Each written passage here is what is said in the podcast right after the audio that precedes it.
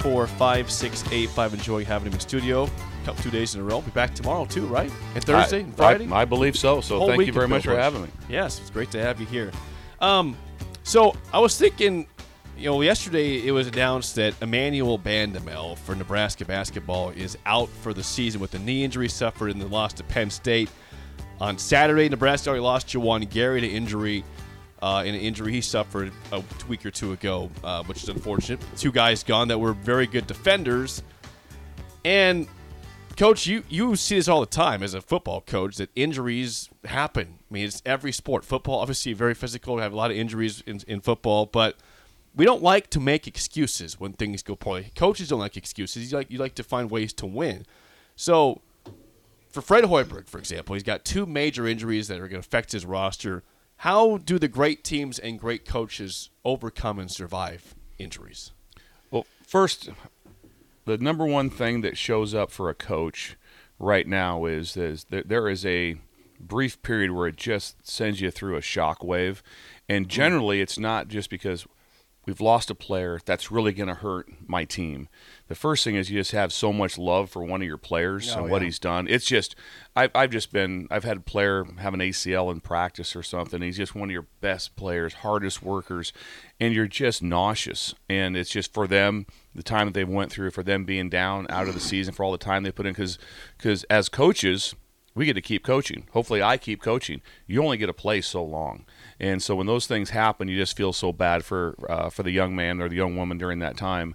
Uh, but but you do it. You have the classic, you know, next man up, which has been used by everybody. You know, to how we're going to handle that. A lot of those things are handled like that with preparation which means you've been preparing the whole time of different scenarios of what's going on. You try to do that um, uh, football wise. I would do that with the ones sometimes like that. Uh, let's make a change up here. Let's get so and so in, put the twos in, put put put someone in with the ones to be able to have them getting some reps in those situations to have them. So the preparation part of it is the part that that you sure don't want to be hit in the face with right away. With like, well, we've never even talked about this. With what happened if we lost this guy, what would we do? Uh, you never use the word excuses. No good coach will ever use an, an excuse, and you just get a chance to be able to try to get to, to, to be able to get your energy back up and have confidence with who's on, on the field. And also like that, there's been a lot of times through opportunity uh, Uh, when things happen, when somebody else all of a sudden steps up and gets on the court and on- the court or on the field or anything that's going on, they're going to have some opportunity. And that's kind of an exciting time for some people also. Like, so you look at it in that fashion too, of being like, okay, positive they're, they're, they're, it's a good positive. Hey, we, we haven't seen this guy. This is a chance for you to be able to go play, to be able to do these things, to be able to get it done. And then you don't, boy, you don't dwell on it whatsoever. I mean, you don't, you know, it's, you know, you're not in front of the team night for the game and like that. You know, that. Well, it'll be a little bit different tomorrow. You know, Jones is down. Well, yeah, he's out. That's right how there. fans might look And at so- this. Yeah, it's and it's a little so different. Yeah. So coaches don't. You're just This off. is- you're just off to the next phase. No, you what can't. we're doing. Uh, you just keep right on moving. You keep talking. You, you don't even double back on it.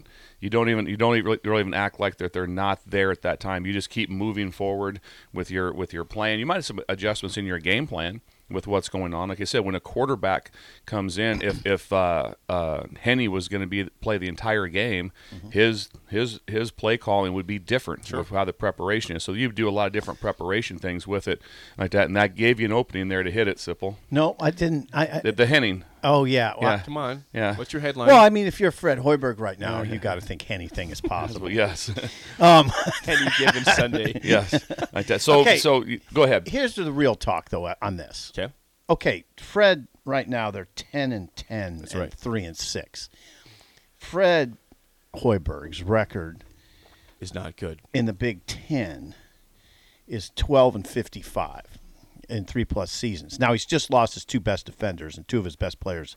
Period. The question, I guess, for Trev Alberts more than anybody, is how much do you have to take this into account that you've lost, that Fred has lost, Emmanuel Bandoumel and and Gary, um, in your assessment of the program? How do you look at it? I look at it different. I'd look at it different. Now, I, I cut him some slack. Now you, they lost their two best defenders. How do you? Now you have to assess Fred right now. He's in a. He's in a.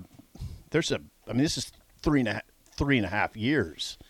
Um, so what do you do? Yeah, you don't you don't have a roster like football, where you've got a lot more opportunities to fill places. You've got what twelve guys in the roster You for basketball. See, I say you cut him slack here. You have to take this into account. Oh, when you're viewing it from the out from the big picture outside, Yeah. absolutely. I was talking from inside Right. Oh, yeah. No, I know from you the outside, you would have to have some sort of a of knowledge like this is going to be this this what's going on. This be very difficult no matter how you replace them because like in in the NFL, even though you're not replacing with the same people, you can replace. Yeah. There are people out there that are that are that you can still bring in on your roster Yes. to be able to do. And same way, you know, you can still bring people in. Right now, there's no one there's no one coming in the door No. uh, uh, when those guys leave. So you do have to have uh, a, a big picture evaluation if you're looking at it from an administration standpoint or, or a fan standpoint. Well, uh, how, will the have that. fans though? Yeah.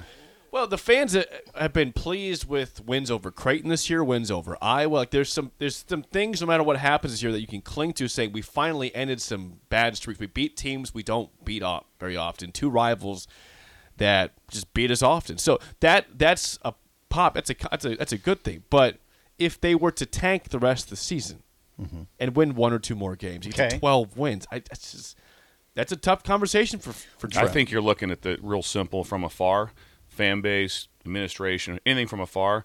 You're just looking at you. You'll know it when you see it. You'll be looking at it going like these guys are playing hard. These That's guys the are thing. these guys are well coached. This these guys have stayed together.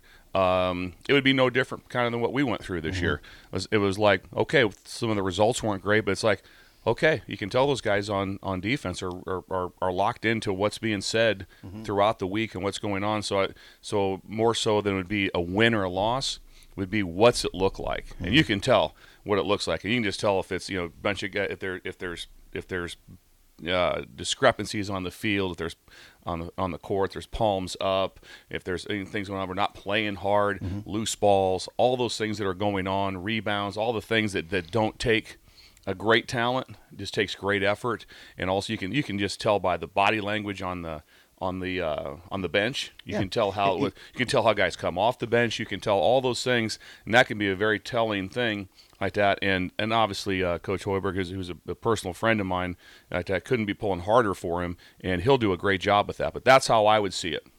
Yeah, I.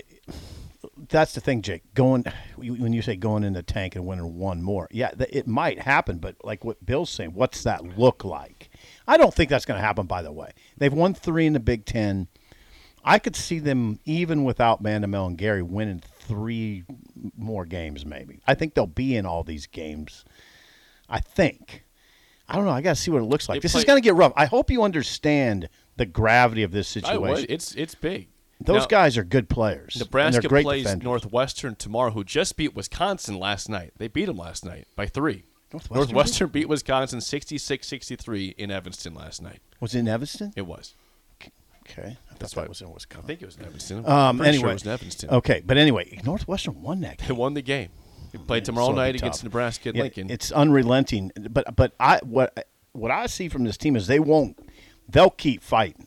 I don't think this will be a situation where in late February you'll see guys that clearly look like they want the season done. I don't think this team's makeup is like I that. sure wouldn't think so either. But that's what you're looking for. Yeah. That that's the part that you're that if you're evaluating it from from afar. At that, I think the fan base here will uh, will jump behind them I really think hard. so. I think they'll be really good uh, about that. Now, let's be honest though. There's a lot of people who have lost patience with Fred. There are. I hear from them. Some people right now are, are saying, "Oh, you guys, really?" Nah, I'm saying, but I'm saying when you lose two guys like that, you have to alter your assessment if you're in assessment mode. You have to look at it like, okay, this is this is going to be tough through no.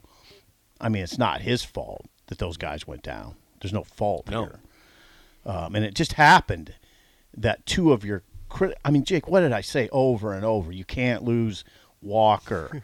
you can't lose Griesel. You can't lose Bandamon. You can't lose Gary. Those are the four guys. You can't lose two of them. them. They And lost Griesel's two of on and off too. Yeah, and he's had hip flexors. Yeah, he playing, missed Griesel some games too. playing through a hip flexor. Yeah, so yeah, it, they lost two. Now I'm di- I look at the whole season differently.